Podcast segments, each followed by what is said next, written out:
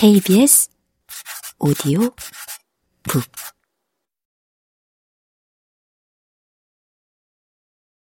이때 아주 흥미로운 사실이 밝혀진다. 광고를 허락한 사람은 다른 사람들도 자신처럼 기꺼이 허락할 것이라 대답했고, 허락하지 않은 사람 역시 대부분의 사람들은 자신처럼 허락하지 않을 것이라 대답했다. 여기서 중요한 것은 어느 쪽이든 모두 자신의 생각이 보편적이고 정상적이라고 믿었다는 것이다. 그래서 자신의 멘트가 광고에 나가는 것에 동의한 사람은 다른 사람들도 재미있는 경험으로 받아들일 거로 생각했고, 동의하지 않은 사람 역시 다른 사람들 또한 부끄러운 일로 받아들일 거로 생각했다.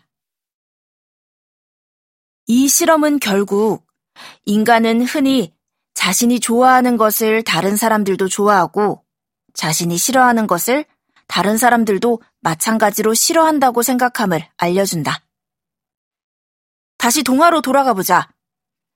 여우는 푸드 스타일리스트 뺨치게 테이블 세팅을 해놓고 정성을 들여서 수프를 끓인 뒤 마지막에는 두루미도 자신처럼 넓적한 접시를 좋아한다고 착각을 한 것이다. 그래놓고 두루미가 못 먹자 여우의 시각에서 보면 두루미는 못 먹는 게 아니라 안 먹는 것처럼 보였을 것이다. 여우는 상심해서 내가 이만큼이나 준비했는데 안 먹다니 하고 삐졌을지도 모른다. 그래서 너 안 먹을 거면 내가 먹을게 라고 말한 것 뿐인데 세상 사람들은 그 장면을 보고 여우가 못됐다며 두루미의 복수를 용인한다.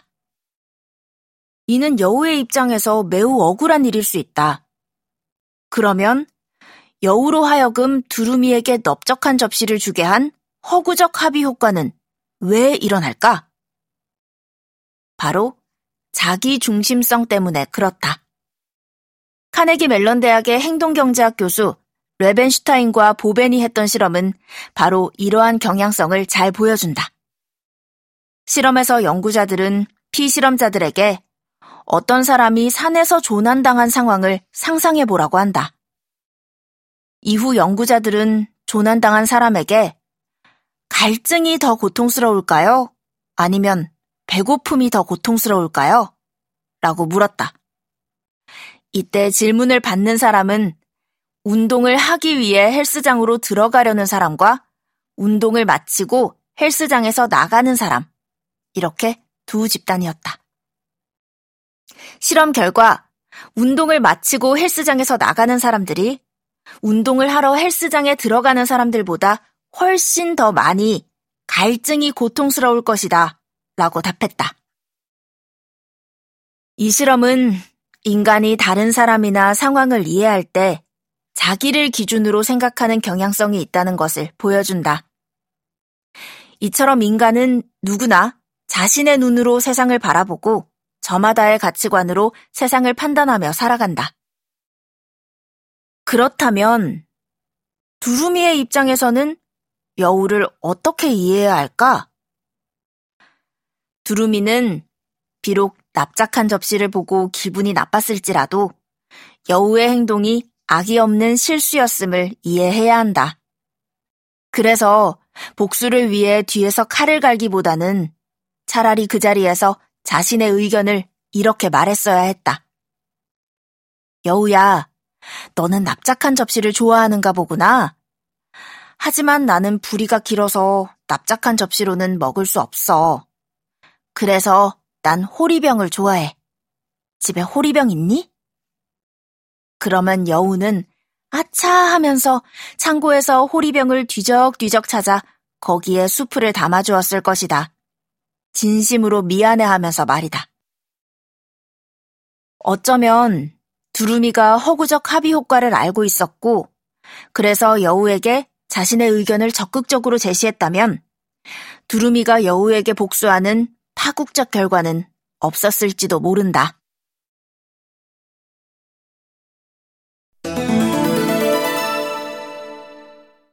한 걸음 더.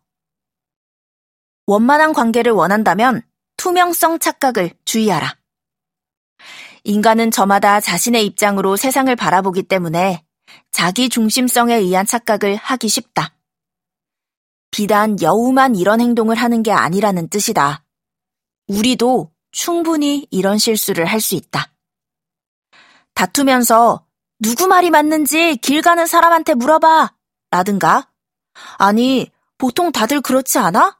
라고 말하는 것도 다 그런 착각에서 비롯된 것이다.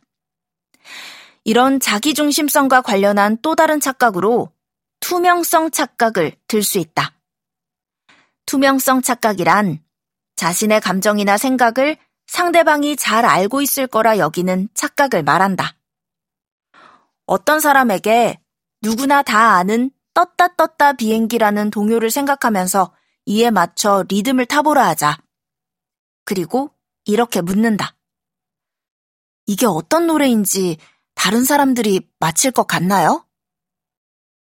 이때 무려 80%의 사람들이 쉽게 맞힐 것이다 라고 답한다. 그런데 직접 실험해보면 리듬을 들은 사람들은 고개를 갸우뚱거리면서 잘 알아맞히지 못한다. 그래서 정답률은 30%도 채 안 된다. 당연히 알 것으로 생각했다 라는 입장과 그걸 어떻게 아느냐 라는 입장 모두 투명성 착각에서 비롯된 것이다. 지나친 완고거법을 사용했으면서 내 마음을 상대방이 알아주지 않는다고 속상해하는 경우가 있는데 이 역시 투명성 착각에 해당한다. 술 약속이 있다는 이성 친구에게 괜찮아. 나 신경 쓰지 말고 재미있게 놀아. 라고 말해놓고 나중에 가서 되게 재미있었나 봐. 나한테 연락 한번 안 할 정도로? 라고 화를 내는 사람이 있다.